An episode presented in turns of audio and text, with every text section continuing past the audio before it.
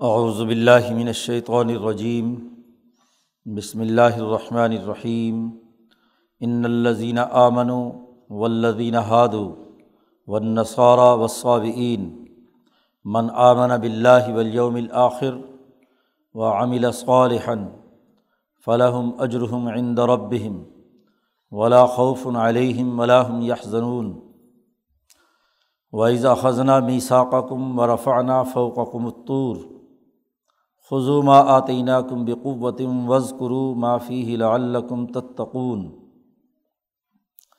سمت ولی تم امباد ذالق فلولا فضل اللہ علیہم و ورحمۃ لکن تم من الخاصرین ولقد علم تم الدین اعتدومن کم فصبت فقل نالحم کون و قردتاً خاصین فجا الناحا نقال الما بین یدیہ وما خلفہ و معزۃ للمتقین۔ صدق اللہ العظیم۔ بنی اسرائیل کی خرابیوں کا تذکرہ چل رہا تھا۔ پیچھے دو رقوؤں میں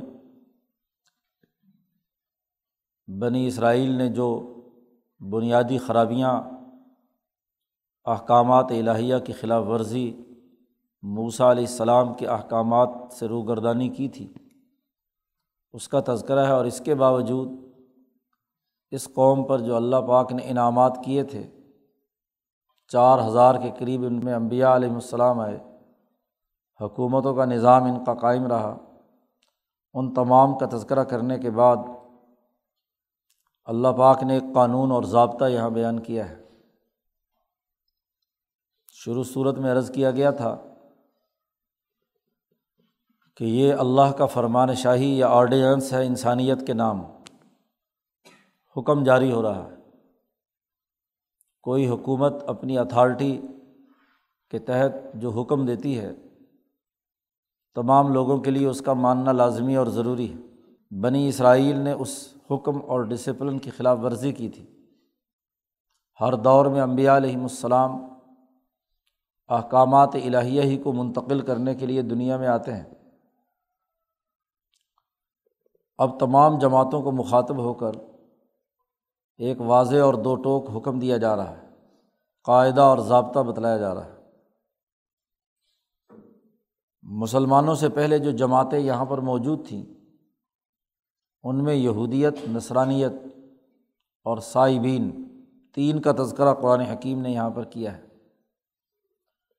یہودی وہ ہیں جو موسیٰ علیہ السلام پر ایمان لانے کے دعوے دار ہیں۔ اسرائیل کی اولاد میں سب سے جو اہم ترین نمائندے جس کی طرف انہوں نے اپنے آپ کو منسوب کیا وہ یہودا ہے۔ اسحاق علیہ السلام کی اولاد میں۔ یوسف علیہ السلام سے نسبت کرنے کے بجائے اپنی نسبت یہودا کی طرف کرتے ہیں۔ بڑا بیٹا ہونے کی نسبت سے۔ تو یہ وہ لوگ ہیں جو موسا علیہ السلام پر ایمان لانے کے دعوے دار ہیں اور تورات ان پر نازل ہوئی۔ نصارہ یا عیسائی وہ ہیں جو حضرت عیسیٰ علیہ السلام پر ایمان لانے والے ہیں۔ ایک تیسرے گروہ کا یہاں پر تذکرہ کیا ہے اسائبین اسائبین وہ جماعت ہے کہ جنہوں نے مختلف انبیاء کی بہت سی تعلیمات میں سے کچھ مطلب کی چیزیں لے لی، کچھ چھوڑ دی، کسی ایک نبی کی لے لی، کوئی دوسرے کی لے لی، کوئی تیسرے کی لے لی۔ عربوں میں ایسے لوگوں کو صائبین کہا جاتا تھا۔ اور دنیا میں یہود و نصارہ کے نقش قدم پر اور صائبین کے نقش قدم پر چلنے والی بہت ساری دیگر اقوام بھی ہیں۔ مولانا سندھی کا نقطۂ نظر یہ ہے کہ صائبین سے مراد وہ تمام گروہ ہیں جو یہود و نصارہ کے علاوہ دنیا میں مذاہب رہے ہیں۔ مولانا سندھی کہتے ہیں کہ یہود کی مشابہت اس بر عظیم پاک و ہند میں ہندوؤں کے ساتھ رہی ہے۔ ان کا مزاج، ان کا کردار، ان کی ذہنی اور طبی افتاد، ان کا اجتماعی نظام اس کا تاریخی مطالعہ کیا جائے تو یہ یہود کے ساتھ بہت زیادہ مشابت رکھتے ہیں۔ یہودی خصلت ہے ان میں۔ اور نصارہ یا عیسائی جنہوں نے رحبانیت اختیار کی تھی، ان کی بہت زیادہ مشابت بدھ ازم کے ساتھ ہے۔ جیسے عیسائیوں نے رحبانیت اختیار کی پہاڑوں پر اور عبادت گزاری میں زندگی بسر کی، ایسے ہی بدھوں کے یہاں یہ بھی غاروں اور گھپاؤں میں رہتے اور اسی طرح کے مراسم ادا کرتے ہیں۔ گویا کہ اس بر عظیم پاک و ہند بلکہ پورے مشرقی ایشیا، چائنا، جاپان، ان تمام علاقوں میں یہ یہود و نصارہ کے قائم مقام ہیں۔ اور ان کے درمیان جو نسلیں رہی ہیں، ایرانی ہیں، مجوسی ہیں، جو آتش پرست بھی ہیں، کچھ امبیا کی تعلیمات لے لی، کچھ علم نجوم سے متعلق تعلیمات کو پیش نظر رکھا، کوئی دوسری جو آتش پرستی سے متعلق تھی چیزیں ان کو لے لی تو ملک ملغوبہ بنا کر انہوں نے ایک مذہب بنا لیا۔ تو یہود و نصارہ کے علاوہ جتنی بھی دنیا بھر میں مذاہب یا تہذیبیں رہی ہیں اور وہ اپنے آپ کو کسی نہ کسی مذہب کے ساتھ منسوب کرتی رہی ہیں، انہیں صائبین کہا جاتا ہے۔ تو قرآن حکیم نے چار جماعتوں کا تذکرہ کیا ہے۔ مسلمان، یہود، نصارہ اور صابئین قرآن حکیم کہتا ہے، بے شک ان نلزین آمن وہ لوگ جو ایمان لائے۔ ولدین ہادو، جو یہودی ہوئے۔ و نصارہ عیسائی اور نسرانی ہوئے اور صابئین ہوئے۔ قاعدہ اور ضابطہ یہ ہے کہ یہ جتنی بھی دنیا بھر کی مذاہب رہے ہیں علم و فکر کے مختلف تصورات رہے ہیں، ان تمام میں خواہ کسی بھی شناخت سے رکھنے والے لوگ ہوں۔ قاعدہ یہ ہے کہ من آمن بلّہ ولیوم الآخری و عامل صالح جس انسانی جماعت میں بھی یہ تین باتیں پائی جاتی ہیں۔ نمبر ایک، اللہ پر ایمان۔ اللہ کو احکم الحاکمین مان کر اس کائنات کا واحد حکمران ماننا۔ اللہ کی حکومتی رٹ کو تسلیم کرنا، اس کی طاقت اور قوت پر یقین رکھنا، نمبر ایک۔ اور نمبر دو ولیوم الآخری اس محدود دنیا تک انسانی زندگی کی تک و داز نہیں ہے، بلکہ اس کے بعد، موت کے بعد ایک دن آنا ہے، جہاں اس دنیا میں کیے ہوئے تمام اعمال کی جزا و سزا کا ضرور ظہور ہوگا۔ اس پر ایمان رکھنا۔ یعنی اس دنیاوی نظام کے اندر ہی اللہ کا اقتدار اعلیٰ ماننا کافی نہیں، بلکہ اللہ کے اقتدار اعلیٰ کو، اس کی حکومتی رٹ کو موت کے بعد کے اگلے دور کے اندر بھی جہاں انسان مختلف مراحل سے گزرے گا، وہاں بھی اللہ کی اتھارٹی کو تسلیم کرنا۔ حکومتوں کا بنیادی کام یہ ہوتا ہے کہ حکومتوں کے جتنے مرحلے ہیں یا کسی ریاست کا ریاستی طاقتور نظام ہے، اس کے لیے یہ ضروری ہے کہ اس کے جتنے بھی مرحلے یا ادوار آئیں تو ہر دور میں اس ریاستی حدود میں بسنے والے تمام لوگوں کو اس ریاستی اتھارٹی کو ماننا ہے۔ چاہے بظاہر اس کی شکل و نوعیت بدلی کیوں نہ جائے۔ حکومتیں بدلتی رہتی ہیں، پانچ سال بعد، دس سال بعد، بیس سال بعد، افراد بدلتے رہتے ہیں، لیکن ملک اور ریاست کی نوعیت نہیں بدلتی۔ اس کی اتھارٹی میں تغیر و تبدر نہیں۔ انسانی سوسائٹی میں ڈسپلن تبھی قائم ہوگا کہ جب وہ اس اجتماعی اتھارٹی کو تسلیم کرے جو اس کی اجتماعیت کے لیے ناگزیر ہے۔ اب انسانی زندگی کا ایک مرحلہ وہ ہے جو کرۂ عرض پر اس دنیا کے اندر زندگی بسر کرنے کا ہے۔ اور ایک وہ مرحلہ ہے جو موت کے بعد ایک نئے دور کے اندر شامل ہونا ہے۔ اس کی روح ایک نئے مرحلے میں داخل ہونی ہے، جہاں اس کا یہ جسم جو عرضی خصوصیات سے وجود میں آیا ہے، یہ نہیں ہوگا۔ لیکن مثالی وجود سے بنا ہوا اس کا جسم موجود ہوگا، اس کی روح موجود ہوگی، روح کو ان تمام مراحل سے گزرنا ہے۔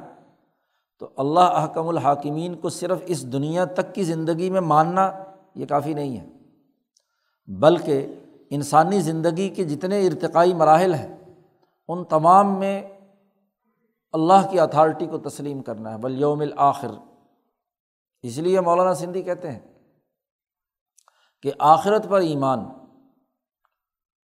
اور آخرت کا پورا نظام یہ مکمل طور پر عقلی ہے۔ جو آدمی اپنی زندگی کے آخری مراحل کو اور اس کے ارتقائی مراحل کو تسلیم نہیں کرتا، وہ پہلے والے کو بھی نہیں مانتا۔ ایک آدمی ایک محدود دور تک ایک ریاست کی رٹ کو تسلیم کرے اور اس کے بعد کہے کہ جی اب اس کے بعد مجھے ضرورت نہیں ہے۔ عرض پر اگر وہ ایک جغرافیائی حدود میں ہو تو وہاں تو اس حکومت اور خلافت کو تسلیم کرے اور اس کے منتقل ہو کر کسی دوسرے شہر میں چلے جائے اور وہاں کہے کہ جی میں تو اب یہاں حکومت نہیں مانوں گا۔ یہاں تو ریاستی اتھارٹی نہیں چلتی، جنگل ہے یہ تو۔ فرض کیا۔ تو جیسے ریاست کی اتھارٹی پورے کے پورے اس جغرافیائی حدود میں ہوتی ہے، یہ تو ایک چھوٹی سی مثال ہے۔ لیکن ذات باری تعلیٰ جو کائنات کے پورے پورے ہر ہر پہلو کے ساتھ اس کا احاطہ کیے ہوئے ہے، تو اس ذات کی حکومت کو دنیا کے اس دائرے کے اندر بھی تسلیم کرنا ہے اور ولیوم الآخری اور آخرت کے دائرے میں بھی ماننا ہے۔ اور جب یہ دو باتیں آ گئیں، تو ان دونوں کے نتیجے میں جو ذمہ داریاں انسان پر عائد ہو رہی ہیں، کسی حکومت کو تسلیم کرنے کے نتیجے میں اس حکومت کے جاری کردہ جتنے بھی احکامات ہیں، ان کے اوپر صحیح طریقے سے عمل کرنا یہ عمل صالح ہے۔ حکومت کو مانا جائے، آئین اور قانون تسلیم کیا جائے اور اس آئین و قانون کے عملی نظام پر عمل درآمد نہ کیا جائے۔ تو یہ حکومت دراصل عملی طور پر نہ ماننا ہے۔ آئین میں لکھا ہوا ہو کہ دس پندرہ سال کے اندر سرکاری زبان اردو ہو جائے گی۔ اور پینتیس چالیس سال گزر جائیں اور اس قانون کی خلاف ورزی ہو رہی ہے۔ آئین میں لکھا ہوا ہو کہ قرآن و سنت کے خلاف کوئی قانون نہیں ہوگا اور اس کی خلاف ورزی ہو رہی ہے۔ وغیرہ وغیرہ۔ سود کے خاتمے کے لیے دس سال کی مدت آئین میں تحریر کی گئی ہو اور اس کے باوجود سود چل رہا ہو۔ تو عامر صالح کیسے ہوا؟ وہ عمل تالے ہوا کہ آپ جو معاہدہ کر رہے ہیں، جس ریاست کو تسلیم کر رہے ہیں، جس آئینی فریم ورک کو مان رہے ہیں جس جماعت کا حصہ ہیں، اس کے طے کردہ قاعد و ضابطوں کو نہ ماننا، یہ تو ڈسپلن توڑنا ہے۔ مولانا سندھی کہتے ہیں، جو جماعت کے افراد اپنی جماعت کے منظور کیے ہوئے قاعدوں کو تسلیم نہ کریں، تو وہ جماعت اجتماعیت کی حامل نہیں ہے، وہ تو انارکی کی حامل ہے۔ اس کے افراد تو ڈسپلن توڑ رہے ہیں۔ تو ذات باری تعلیٰ کی حکمرانی کے تناظر میں ان آیات کا مطالعہ کریں، تو واضح طور پر یہ تین چیزیں اگر کسی جماعت میں موجود ہیں، تو قرآن حکیم کہتا ہے فلاحم اجرحم عند ربہم جو ڈسپلن کی زندگی بسر کرے گا، حکومتی رٹ کو مانے گا، اس کے مطابق صحیح اور درست اعمال کرے گا۔ اور چونکہ قوانین اور ضابطے بھی انسانی ارتفاقات اور فائدے کے لیے بنائے گئے، تو ظاہر ہے کہ جب وہ قوانین اور ضابطے اجتماعیت کو بہتر سے بہتر بنانے کے لیے ہیں جماعت نے جو قاعدے جاری کیے ہیں وہ کسی ذاتی مفاد اور اغراض کے لیے نہیں ہیں، بلکہ انہیں افراد کی سہولتوں کے لیے ہیں۔ تو فلاحم اجرحم ان دربہم ان اعمال کے نتائج ان کے رب کے یہاں انہیں ملیں گے۔ اس دنیا میں بھی جب ایسا معاشرہ قائم ہو جائے گا تو لا خوف علیہم ولاحم یا ان پر نہ کوئی خوف ہوگا اور نہ کوئی غم۔ پیچھے بھی اس کا تذکرہ آ چکا ہے۔ خوف ہمیشہ مستقبل کے بارے میں ہوتا ہے۔ جو لوگ صحیح ڈسپلن کے ساتھ، نظم و ضبط کے ساتھ اجتماعیت کے تقاضوں اور حکومتی اختیارات کو استعمال میں لا کر نتائج پیدا کر رہے ہیں اور انہوں نے مستقبل کی پلاننگ اس کے مطابق کی ہے، انہیں مستقبل کا کیا خوف؟ خوف کا تعلق آنے والے زمانے سے ہوتا ہے کہ کل نہ جانے کیا ہو جائے۔ اور اگر صحیح نظام موجود ہو تو انسان خوف کی حالت سے نکل جاتا ہے۔ اسی طریقے سے غم کا تعلق ماضی سے ہوتا ہے۔ ولاحم یہ زنون ان کے لیے غم بھی کوئی نہیں۔ کیوں؟ اس لیے کہ پیچھے بھی جو کام کیا ہے، وہ جماعت کے طے کردہ قاعدوں اور ضبطوں کے مطابق کیا ہے۔ حکومت کے نظم و نسق کے عین مطابق کیا ہے۔ عاملہ صالحاً اس کے مطابق اپنی فکری، نظریاتی اور عملی اقدامات کیے ہیں۔ تو ماضی کے کسی فیصلے پر پچھتاوا بھی نہیں ہوگا۔ ان کے ماضی میں کوئی ایسی بات نہیں ہوگی کہ جس سے ان کو کیا ہے؟ اس سے معذرت کرنی پڑے یا غم کرنا پڑے کہ کاش یہ ایسا فیصلہ نہیں، ایسا کر لیتے۔ جی اب چالیس سال پہلے جو فیصلہ کرنے والے لوگ ہیں، آج وہ معذرتیں کرتے پھر رہے ہیں۔ یہاں کے اسٹیبلشمنٹ اور مقتدرہ کہتی ہے کہ چالیس سال ہم نے جھک ماری ہاں جی یہ لڑائی جہاد کے نام پر پیدا کر کے۔ لیکن جنہوں نے وہاں درست رائے قائم کی، ان کے لیے کوئی غم کی بات نہیں۔ انہوں نے کہا، ہم نے تو اس وقت بھی کہا تھا کہ یہ فتنہ اور فساد ہے اور آج بھی یہ فتنہ اور فساد ہے۔ تو ماضی کے اپنے کسی فیصلے یا اپنے کسی اقدام پر انہیں کوئی حزن اور غم نہیں ہوگا۔ چونکہ عقل و شعور اور ڈسپلن کے ساتھ انہوں نے مستقبل کی پلاننگ کی ہے اور رائے قائم کی ہے، تو مستقبل میں انہیں خوف کس بات کا؟ جب ماضی میں کوئی بدعمالی نہیں کی تو مستقبل میں ڈر کس بات کا؟ ڈرے تو وہ جنہوں نے کیا ہے، غلط فیصلے کیے ہیں۔ خوف زدگی کی حالت میں تو وہ ہو، مایوسی میں کی حالت میں تو وہ ہو۔ تو جب اللہ آخرت کے دن اور اس اتھارٹی کو تسلیم کر لینے کے بعد ان کے طے کیے ہوئے، جاری کیے ہوئے قاعدوں اور ضابطوں کے مطابق صحیح صحیح اور ٹھیک ٹھیک عمل کیا تو ان کے لیے اجر بھی ہے، دنیا میں بھی سہولتیں ہیں۔ اور چونکہ دنیا میں انسانی سہولتیں بہم پہنچانے کے لیے انہوں نے کام کیا ہے تو آخرت مرنے کے بعد بھی اجر ہے۔ اور ان کے لیے نہ مستقبل میں کوئی خوف اور نہ ہی ان کے ماضی کے کسی معاملے کے اندر کوئی غم۔ قرآن حکیم نے یہ قاعدہ اور ضابطہ بیان کیا کہ بات یہ نہیں ہے کہ کسی کے اوپر یہودی ٹوپی چڑھی ہوئی ہے، کسی کے اوپر عیسائی ٹوپی چڑھی ہوئی ہے، کسی پر مسلمان کی ٹوپی چڑھی ہوئی ہے اور کوئی صائبین کی شناخت اختیار کیے ہوئے ہے۔ یہ فرقے کی بات نہیں ہے۔ نہ مسلمان ایک فرقہ ہے، بلکہ من آمن بلّہ جو انسان بھی من ضوی العقول کے لیے عربی میں استعمال ہوتا ہے، جو بھی عقل رکھنے والا سمجھدار انسان ہے، ان کسی بھی فرقے سے شناخت رکھتا ہو، اگر ان تین باتوں پر عمل کرتا ہے۔ اللہ پر ایمان، آخرت پر ایمان اور عمل صالح کرتا ہے، تو اس کے لیے فلاحم اجرحم اندرب ولا خوف علیہم الحم یحنون یعنی جو پکا ٹھکا مسلمان ہو گیا آمنوں میں یہاں پیچھے ان منافقین کے اوپر گویا کہ سوال بنایا گیا کہ جو بظاہر ایمان لائے ہیں، لیکن کہتے ہیں اپنے آپ کو کہ ہم ایمان لائے، لیکن یہ حقیقت میں ایمان لانے والے نہیں ہو ماہوم بھی مومنین تو بات یہ نہیں ہے کہ نفاق سے کوئی بظاہر ایمان لے آیا، کوئی یہودی بن گیا، کوئی عیسائی بن گیا، کوئی صابی بن گیا، یہ بات نہیں ہے۔ بات اور اصولی یہ ہے کہ اس انسانیت پر اللہ کی حکمرانی ماننا ہے اور اللہ کی حکمرانی ماننے والا اور اس کے حکموں کے مطابق اپنی سوسائٹی کی اجتماعی تشکیل کرنے والے کے لیے نہ خوف ہے، نہ غم۔ جو فرقوں کی تنگنائیوں میں مبتلا ہوں گے اور ایک محدود شناخت کو اصل سمجھ لیں گے اور جو بنیادی اثاثی اصول ہیں ان کی خلاف ورزی کریں گے، ان کے لیے خوف بھی ہے اور غم بھی ہے۔ قرآن حکیم نے یہ اصولی ضابطہ بیان کرنے کے بعد پھر بنی اسرائیل ہی کی مزید خرابیاں بیان کرنی شروع کیں اور ان کو یاد دلانی شروع کی ماضی کی تاریخ۔ یہودیوں کے اندر ایک خصوصیت رہی کہ انہوں نے اپنی تاریخ کی حفاظت کی ہے، تو اپنے تاریخی امور ان کو یاد ہے اس لیے قرآن حکیم ان کے وہ تاریخی امور ان کو بار بار یاد دلا رہا ہے۔ اس کے لیے قرآن حکیم ایک لفظ استعمال کرتا عز یاد کرو عزکر یاد کرو اپنی اس تاریخ کے، اس منظر نامے کو کہ اخذنا میسا کا کم و رفانہ فوق کم ہم نے تم سے قرار لیا تھا، ایک معاہدہ ہوا تھا۔ اور معاہدہ یہ تھا کہ فرعون سے ظلم سے نجات دلا کر جب تمہیں فلسطین کی تمہاری اصل سرزمین میں پہنچایا جائے گا، تو وہاں تم ایک حکومت قائم کرو گے۔ اس حکومت کے لیے اللہ تبارک و تعالیٰ ایک حکم نامہ جاری کریں گے۔ ہدایت نامہ ہوگا تو رات دی جائے گی، کتاب دی جائے گی، تم نے اس کے مطابق کام کرنا ہے۔ اس معاہدے کے تحت ان کو آزادی دلائی گئی۔ یہ میساک امبیا سے بھی تھا اور ان یہودیوں سے جو ان کی اتباع کرنے والے ان کے ساتھ بھی تھا اب جب ادھر آ گئے اور موسا علیہ السلام طور پہاڑ پر کتاب لینے چلے گئے، پیچھے انہوں نے جیسا کہ پیچھے گزرا کہ انہوں نے بچھڑا بچھڑا بنا لیا۔ اب جب کتاب کی تعلیم ان کے سامنے پیش کی تو انہوں نے انکار کر دیا۔ انہوں نے کہا، نہیں، ہم تو نہیں مانتے۔ ایک بات تو یہ کہ مانیں گے تب جب لوگوں کو وہاں لے کر جاؤ طور پہاڑ پر، پتہ نہیں کہاں سے کتاب لائیں آپ۔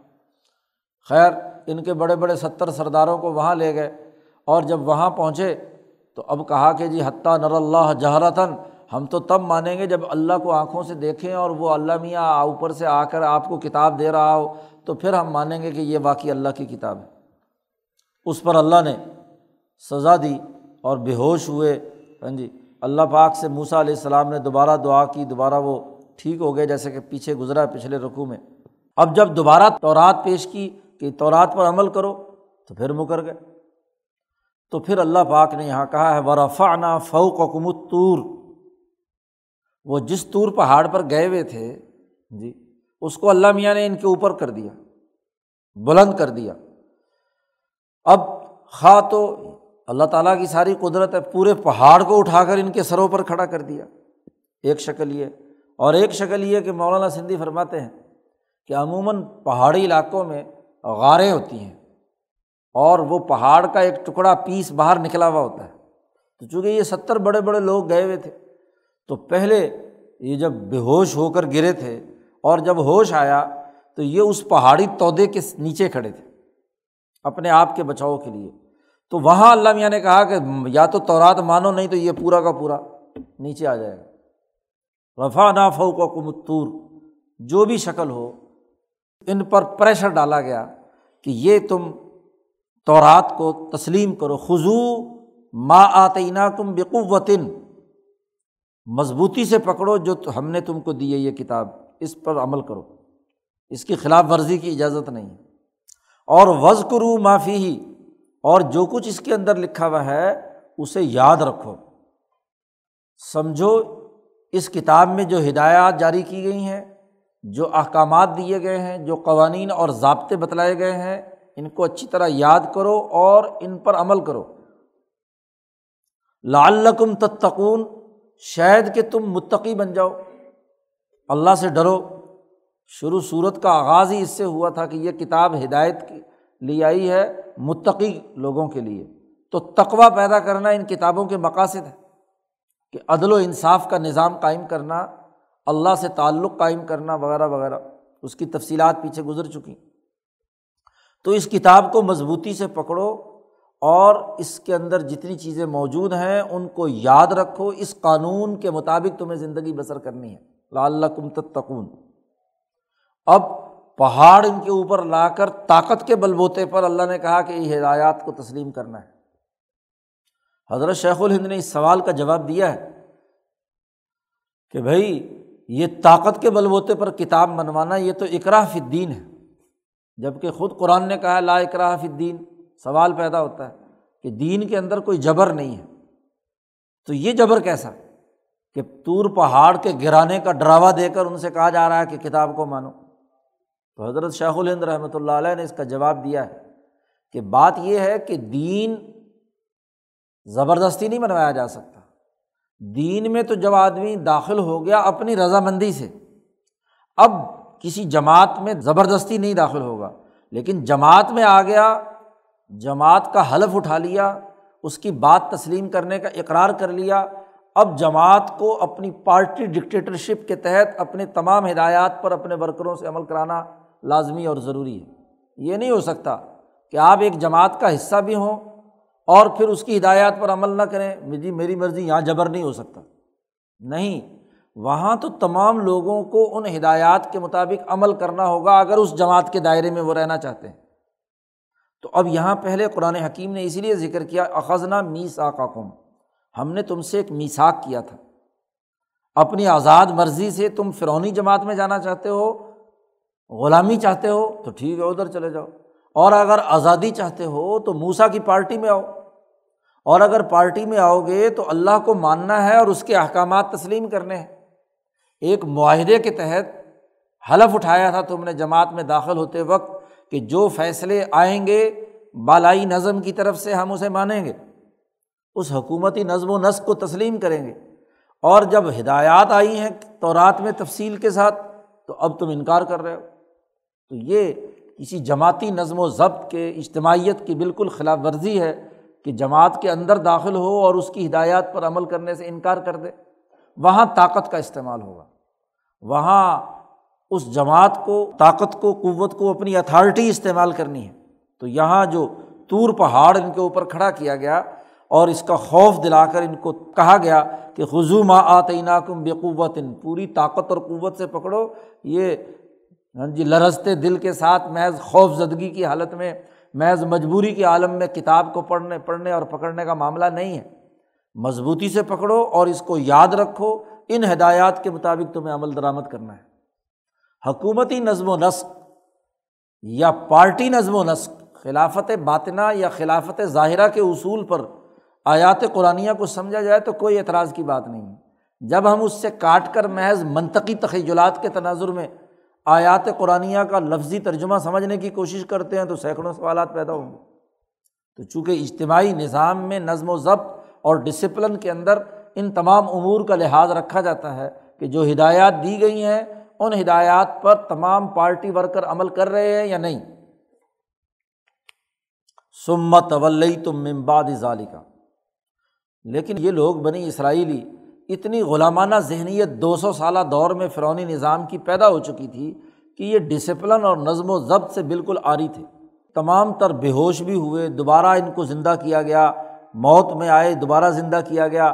اب طور پہاڑ بھی لا کر کھڑا کر دیا، پھر بھی توبہ تلّہ کر کے ان ہدایات کو ماننے کی بات کرتے ہیں۔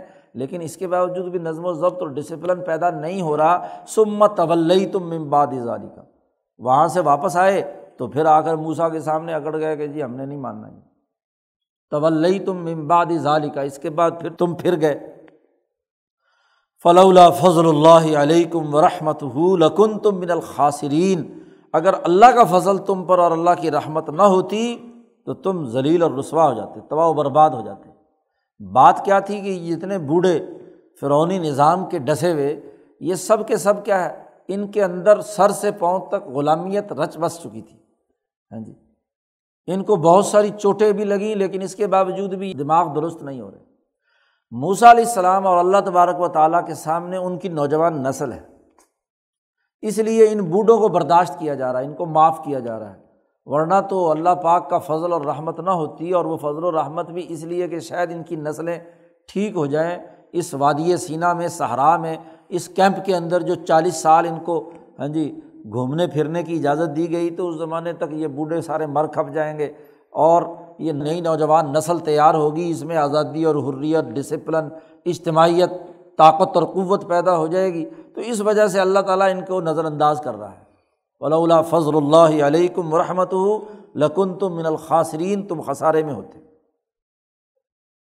قرآن حکیم نے ان کی ایک اور حرکت بھی یاد دلائی، اسی وادی تی کے اندر۔ یہ سب وہ جتنے بوڑھے کھوسٹ فرونی نظام کے یہ پلے ہوئے، ان کی بد عالتیں بن چکی، انفرادیت کے مرض میں مبتلا، غلامانہ ذہنیت کے حامل ڈسپلن اور نظم و ضبط کو نہیں مانتے۔ جو ڈسپلن موسا جماعت میں قائم کرنا چاہتے ہیں، اس کی خلاف ورزی کرتے ہیں۔ ولاقد علم تم الزی نعتد من کم فصب فق اللہ کون قردن خاصین اور تمہیں معلوم بھی ہے، ایک اور تم نے حرکت کی تھی۔ ان کے لیے ہفتے کا روز مقرر تھا۔ تمام امبیا علیہم السلام نے اپنے اپنے ماننے والوں کے لیے چھٹی کا ایک دن مقرر کیا ہے، جس میں اللہ کی عبادت کے لیے اپنے آپ کو فارغ کرنا ہے۔ تو حضور صلی اللہ علیہ وسلم نے فرمایا، اللہ میاں نے یہودیوں سے پوچھا کہ بھائی تم نے کون سا دن رکھنا ہے؟ موسا علیہ السلام سے۔ انہوں نے کہا جی ہفتے کا۔ عیسیٰ علیہ السلام سے پوچھا، عیسائیوں سے پوچھا، کون سا دن رکھنا ہے؟ انہوں نے کہا جی اتوار۔ تو اللہ میاں نے جمعہ ہمارے لیے بچا دیا تو ہمیں اللہ پاک نے جمعۃ المبارک دے دیا۔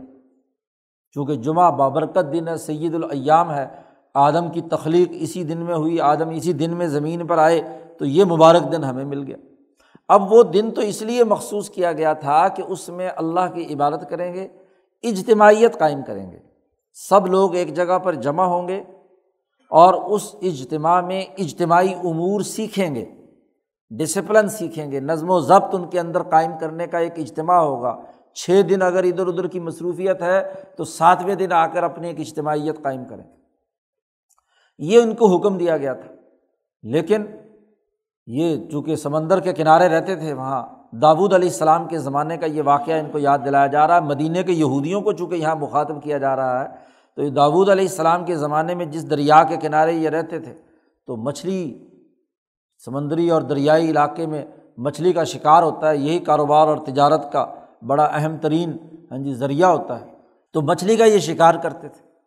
تو ان کو روک دیا گیا کہ ہفتے کے دن کوئی کام نہیں کرنا۔ مسلمانوں کے لیے تو جمعے کے دن کہا گیا کہ جمعے سے پہلے کاروبار کر سکتے ہیں اور جیسے ہی اذان کی آواز آئے تو شٹ ڈاؤن، تمام بازار بند ہو کر اجتماعیت کے لیے آ جاؤ۔ ان کو تو نصف دن پہلا اس میں کاروبار کرنے کی اجازت دی گئی، لیکن ان لوگوں کے لیے پابندی تھی۔ چونکہ ڈسپلن میں لانا تھا نا، ان کو تو آدھے دن کی اجتماعیت سے، زوال کے بعد سے لے کر، جمعے کی تیاری سے لے کر اتنی سی اجتماعیت میں یہ ڈسپلن سیکھ لیتے ہیں۔ امت محمدیہ کے لوگ۔ اور وہ جو داود علیہ السلام کے ساتھ جن کا تعلق ان بنے اسرائیلیوں کا تھا، ان کی اجتماعیت جب تک صبح سے شام تک نہ ہو تو ان میں ڈسپلن پیدا نہیں ہوتا۔ ظاہر ہے کہ ہر انسان یا ہر جماعت کا اس کے مزاج کے مطابق ہی علاج تجویز کیا جاتا ہے۔ ہر ایک کے لیے ایک ہی دوا دارو تو نہیں ہو سکتی۔ تو جب حکومتی نظم و نسق اور اس کے جو عملی تقاضے ہیں، ان کو سامنے رکھ کر جب قوانین اور ضابطے بنائے جائیں گے، تو ان کی جو طبی چیزیں ہیں اور ان کے جو امور ہیں، ان کے جو حقائق ہیں، ان کو سامنے رکھ کر فیصلہ ہوگا۔ تو پورا کا پورا ہفتے کا دن ان کے لیے مخصوص کیا گیا کہ صبح سے شام تک تم نے اس اجتماع میں رہنا ہے اور اجتماعی اور اجتماعیت کے امور اور ڈسپلن کی تمام چیزیں سیکھنی ہیں۔ چنانچہ ان کو پابند جب کیا گیا اب مچھلی کا شکار کرنا ہے۔ چھ دن حالانکہ شکار کیا ہوا ہے۔ کر رہے ہیں۔ تجارت سب کچھ ہو رہی ہے۔ اب اللہ پاک نے ان کا امتحان لینے کے لیے ہاں جی ہفتے کے دن خوب دریا کے اندر مچھلیاں تیر رہی ہیں۔ خوب۔ اب ان کے منہ میں رال ٹپک رہی ہے کہ ہم تو یہاں داود علیہ السلام نے اپنے پاس اجتماع میں رکھا ہوا ہے اور وہاں کیا ہے؟ مچھلیاں ہی مچھلیاں بہت ہیں۔ تو ان میں سے جتنے یہ تھے، انہوں نے دیکھا بڑا کاروبار اور بڑی تجارت ہے تو لہٰذا سارے کے سارے بھاگ کر وہاں چلے گئے۔ اور یہ واقعہ نبی اکرم صلی اللہ علیہ وسلم کے ساتھ بھی پیش آیا۔ جمعے کے دن تجارت کا مال آیا۔ ہاں جی قرآن نے خود کہا کہ جی تجارت کا مال آیا، حضور جمعے کی نماز پڑھا رہے تھے۔ اور جیسے ہی حضور نے سلام پھیرا تو دس پندرہ آدمی رہ گئے، باقی سارے بطرقو کا کا اما تب باقی کیا ہے؟ آپ کو چھوڑ کر سارے کے سارے، انہوں نے کافی دنوں سے غلہ نہیں آیا تھا مدینہ میں۔ تو وہ اس کی وجہ سے غلہ آیا تو سارے ٹوٹ پڑے، نمازیں چھوڑ کر بھاگ گئے، منافقین جتنے بھی تھے۔ تو یہ انسانی تبھی کمزوریاں ہیں۔ تو انہوں نے بھی یہی حرکت کی، بلکہ ان کی زیادہ شدید حرکت تھی کہ ایک دفعہ روکا، دو دفعہ روکا۔ یہ تو ایک دفعہ کے روکنے سے کیا ہے؟ اللہ پاک نے یہاں آیت نازل کر کے حکم دے دیا کہ آئندہ ایسی کوئی حرکت نہیں ہوگی۔ ہاں جی جب بھی اذان ہو جائے تو فضر البئی تمام کاروبار چھوڑ دو اور فوراً مسجد میں آ جاؤ۔ تو ایک ہی ہدایت کے نتیجے میں تمام لوگ جو ہے اس جمعے کی فرضیت سے پہلے کا یہ معاملہ، اب جیسے ہی یہ حکم آیا تو اس کے بعد سب لوگ جمعے کی نماز میں کاروبار چھوڑ کر نماز میں آ جاتے تھے۔ ان کو بار بار بھی سمجھایا لیکن بات سمجھ میں نہیں آئی۔ اب انہوں نے دیکھا کہ شکار پر تو پابندی ہے۔ شکار نہیں کیا جا سکتا۔ مچھلیاں بہت ہیں۔ تو کیسے کریں؟ انہوں نے باقی چھ دنوں میں یہ کیا کہ وہ اس دریا کے ساتھ ساتھ تالاب بنا لیے۔ جی۔ اور یہ کرتے کہ جب مچھلی زیادہ آئی ہوئی ہے ہفتے کے روز، تو مچھلی شکار کرنے کے بعد، لا کر اپنے ٹوکرے میں رکھنے کے بجائے وہ تالابوں میں گھیر گھار کر لے آتے۔ اور ہلا یہ کیا کہ دیکھو جی ہم شکار تو نہیں کر رہے۔ اب جب آپ نے راستہ روک دیا مچھلیوں کا، تو شکار تو ہوگی نا، آپ کے اپنے تالاب میں آ گئے، آ گئیں وہ مچھلیاں۔ اچھا جی اس طرح انہوں نے ہیلا کر کے وہ تالاب بنا کر ان میں مچھلیاں جمع کرنا شروع کیں۔ اب جب مچھلیوں کا ذخیرہ شروع ہوا اور ہرس انسان کے اندر یہ ہوتی ہے کہ زیادہ سے زیادہ مال آ جائے تاکہ اگلے دن بیچ کر زیادہ پرافٹ کمایا جائے یا ان کو رکھا جائے، اب اس کے نتیجے میں تالاب میں پانی تھوڑا ہے اور مچھلیاں زیادہ بھر لی ان کی ضرورت کے مطابق نہیں ہے۔ تو مچھلیوں کے اندر اور پھر آگے، اگلے ہفتے میں کیا ہے وہ؟ ان کی صحیح خرید و فروخت بھی نہیں ہو سکی۔ ظاہر ہے جب منڈی میں مال زیادہ آ جائے گا تو آگے فروخت کیسے ہوگا؟ فروختگی کے راستے کی رکاوٹ ہوگی تو وہ ذخیرہ بنتا چلا گیا۔ ذخیرہ بنا تو جتنا عرصہ رہا اس میں اس مچھلی میں بیماری شروع ہو گئی ہاں جی اس کی جب تازہ ہوا نہیں ملے گی بدبو دار جگہ پر زیادہ چیزیں رہیں گی تو ان کے اندر وہ گوشت جو ہے سڑنا شروع ہو گیا، خراب ہونا شروع ہو گیا۔ اب بازار میں تو بک نہیں رہا تو کیا کرے؟ ان بدبختوں نے خود کھانا شروع کر دیا اسے۔ جب وہ کھایا تو سڑا ہوا گوشت، اب اس کو جب کھائیں گے تو ظاہر ہے کہ جسم کے اندر خرابی پیدا ہوگی نا۔ اللہ پاک نے اس کی سزا بھی دی ہاں جی اور اس سزا کے نتیجے میں ان کے چہرے مس ہو گئے۔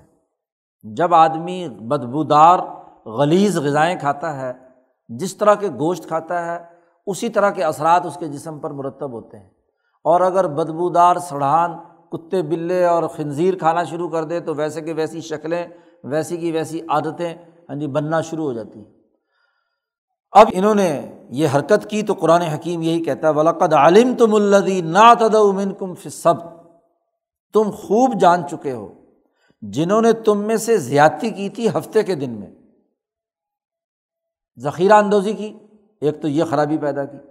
دوسرا یہ کہ اس اجتماعیت کے ڈسپلن کو سیکھنے کے بجائے جا کر وہاں ہاں جی تالاب کے اندر گھیر گھار کر مچھلیاں لانے کا سلسلہ شروع کر دیا۔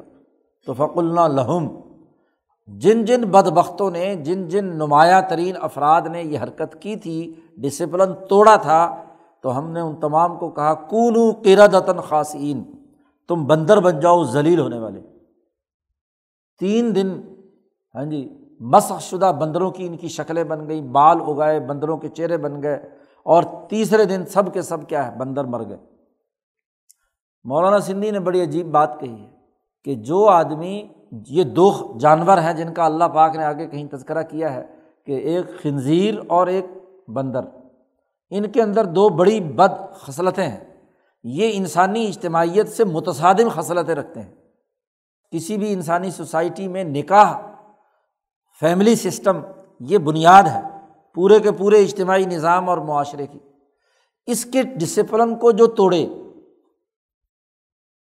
اس کے نتیجے میں دو سزائیں، دو طرح کے ڈسپلن توڑنے کا عمل ہے۔ ایک ڈسپلن توڑنا یہ ہے کہ ایک ہی خاتون کے ساتھ کئی مرد تعلق پیدا کریں ذنا کاری کا۔ یہ خنزیر کی عادت ہے۔ اور خنزیر کی اس عادت کے نتیجے میں جو اس مرض میں مبتلا ہوتے ہیں وہ خنزیر۔ اور مرد یعنی مذکر کے ساتھ جنسی تعلق قائم کرنا، لواطت جسے کہتے ہیں، یہ دوسری خرابی ہے۔ تو خاندانی نظام کو توڑنے کے یہ دو امراض ہیں جو فیملی سسٹم کو، نئی نسل کو پیدا کرنے کے راستے کی سب سے بڑی رکاوٹ ہے جن قوموں میں یہ دو بد اخلاقیاں ہوتی ہیں، وہ ان دو جانوروں سے مشابت رکھتے ہیں۔ ایک خنزیر سے اور ایک بندر سے۔ بندر میں بھی یہ مرض موجود ہے۔ لواطت کا یہ مرض بندر سے آیا ہے۔ اب جب انہوں نے وہ گوشت جو خراب اور سڑا ہوا تھا بدبو دار تھا وہ مچھلی۔ اب ان پر جنسی خواہش کا غلبہ ہوتا ہے اور جنسی خواہش کا غلبہ لڑکوں سے پورا کرتے ہیں۔ لواطت کے مرض میں مبتلا ہوتے ہیں۔ تو اللہ پاک نے کہا کون و قرتاً بندر بن جاؤ۔ جیسی حرکت کرے گا، جیسے اعمال کرے گا، جیسی غذا کھائے گا، ویسے ہی اس کے اوپر اثرات مرتب ہوں گے۔ اور یہ سب کے سب بندر بنے اور تین تین، چار دن کے اندر اندر ہاں جی ظاہر ہے کہ جسم میں ایسی تبدیلیاں ہوئیں اب نارمل کہ اب ان کا زندہ رہنا مشکل یعنی وہ ایک کینسری کی شکل تھی، وہ بڑے ہوئے پھوڑے ہی تھے، جسم کے اندر اورام و بصور تھے، جن کے نتیجے میں ان کی شکلیں بدلی ہیں۔ اور جب یہ بدبو پیدا ہو جائے، کینسر کی حالت ہو جائے، تو یہ جب بہت اعلیٰ درجے کا شدت کا کینسر طاری ہو جائے، تو تین چار دن سے زیادہ بندہ زندہ نہیں رہتا۔ تو مر کھپ کر کیا ہے؟ ختم ہو گئے۔ اصل جسم پر فالتو جو چیز بھی خرابی کی پیدا ہوتی ہے، وہ انسان کی زندگی کی عمر کیا ہے؟ ختم کر دیتی ہے۔ تو یہ بندر تمام کے تمام بنا کر مار دیے گئے۔ اب یہ تاریخی واقعہ یہودیوں کی کتابوں میں، تورات میں موجود تھا۔ ان کو یہ سب کچھ معلوم تھا۔ قرآن نے کہا، علم تم تم جانتے ہو کہ تمہارے ساتھ یہ حرکت ہو چکی ہے، تم نے یہ حرکت کی۔ اجتماعیت کو توڑا، اس کے نتیجے میں تمہارے لوگ وہ بندر بنے اور ذلیل اور رسوا ہوئے۔ فج الناحا نقال الما بین یدیحا وما خلفہ و معزت المطقین ہم نے اس سزا کو تمہارے لیے عبرت کا واقعہ بنا دیا۔ نکالن آئندہ ایسے جرم سے روکنے کے لیے بطور عبرت کے ہم نے اس واقعے کو بنایا لما بین یدیحا وما خلفہ یا تو اس بستی کے آگے پیچھے کی تمام بستیوں کے لیے، اور یا پہلے والوں کے لیے بھی یہ عبرت ہے، اور بعد میں آنے والے تمام یہودیوں کے لیے بھی یہ عبرت رہا کہ اس طرح کی ڈسپلن توڑنا، اجتماعیت کو توڑنا، اور اللہ کے احکامات اور تورات کے احکامات کی خلاف ورزی کرنا، یہ دراصل تباہی بربادی کا باعث ہے۔ تو بینا یدیہ بما خلفہ و معزت المطقین ان کے لیے تو عبرت ہے جو مجرم ہے۔ اور جو تقوا حاصل کرنے کا چاہتے ہیں، ان کے لیے نصیحت ہے۔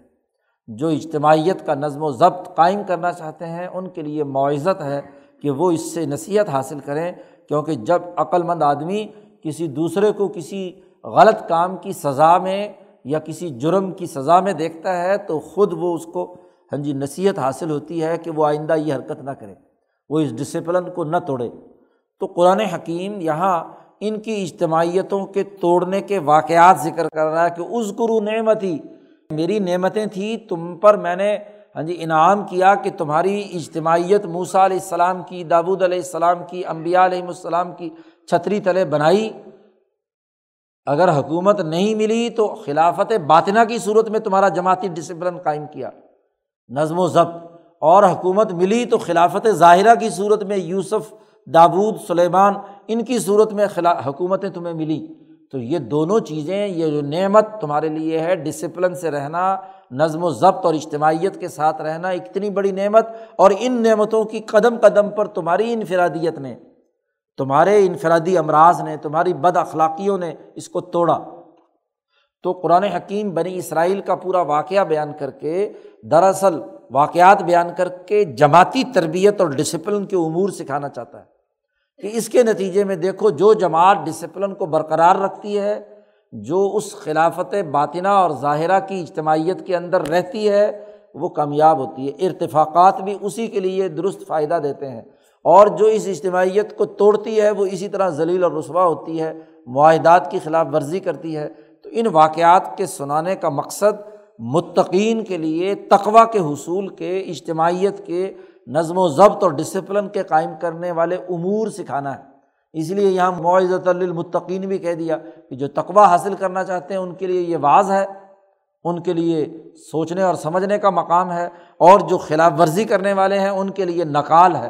ان کے لیے عبرت ہے کہ وہ بعض آ جائیں، ورنہ تو ان کے لیے بھی اسی طرح کا کوئی عذاب ہو سکتا ہے۔ یہاں سے آگے اگلا واقعہ شروع ہوتا ہے جس پر صورت کا نام صورت البقرہ ہے۔ کل ان شاء اللہ اس پر گفتگو کریں۔ اللہ مسلم